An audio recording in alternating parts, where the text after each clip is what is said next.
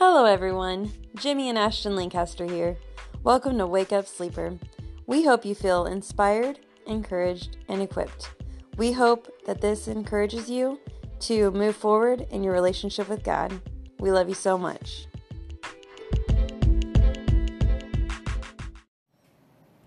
Hey guys, Jimmy here, and thank you for listening. If it's your first time, welcome. Today we're going to be in Colossians two, starting in verse six. And now, just as you accepted Christ Jesus as your Lord, you must continue to follow him. Let your roots grow down deep into him, and let your lives be built on him. Then your faith will grow strong in the truth you were taught, and you will overflow with thankfulness. Paul's talking to the church over here because a lot of things that other people are saying that you need to do to come to Jesus. And Paul's reminding them that as you accepted Christ as your Lord, you must continue to follow him. When I think about following him, I think about his disciples, where Jesus says, "Come, follow me, and I will make you fishers of men." And also Jesus said, "You must deny yourself, take up your cross, and follow me." So then when Paul says this, you must continue to follow him, as my pastor said so well, this life we live in Christ, it's costly and convenient. Costly because we need to die to ourselves. Convenient because it's been freely given to us because of the sacrifice of Jesus. So let your roots go down deep into him. Let your lives be built on him. Two things. One, we need to be like trees.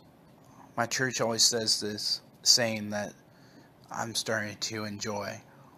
We should be like oak trees, not like mushrooms, because mushrooms, they can be easily knocked down, they can be kicked over.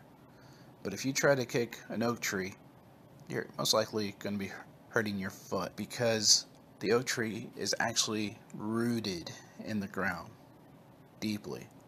So let your roots grow down deep in him. I'm reminded of Jeremiah, where it says in seventeen, starting eight, "They are like trees planted along the riverbank, with roots that reach deep into the water. Such trees are not bothered by heat or worried about months of drought, and their leaves stay green, and they never stop producing fruit." We need to be like those trees at the riverbank. We need to have our roots grow deep into Jesus, who's the living water. And then he says back in Colossians, he says, "And let your lives be built on him." So then I think Matthew seven, starting in twenty-four, Jesus says, "Anyone who listens to my teaching and follows it is wise. It's like a person who builds his house on a rock." Then in Luke six forty-eight, he says, "It's like a person who builds a house who digs deep and lays the foundation on a solid rock. When the flood waters rise and breaks against the house, it stands firm because it is well built." We need to have that kind of built in our lives. We need to build on him. Then your faith will grow strong.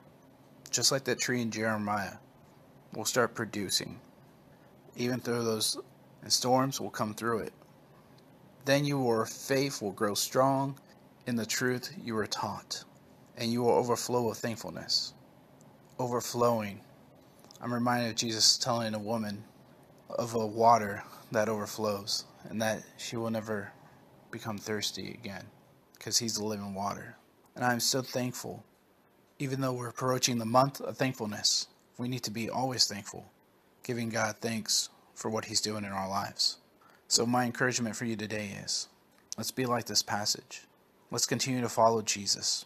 Let our roots grow deep into him, and let our lives be built in him, so that our faith will grow strong in the truth that we were taught, and that we will overflow with his thankfulness.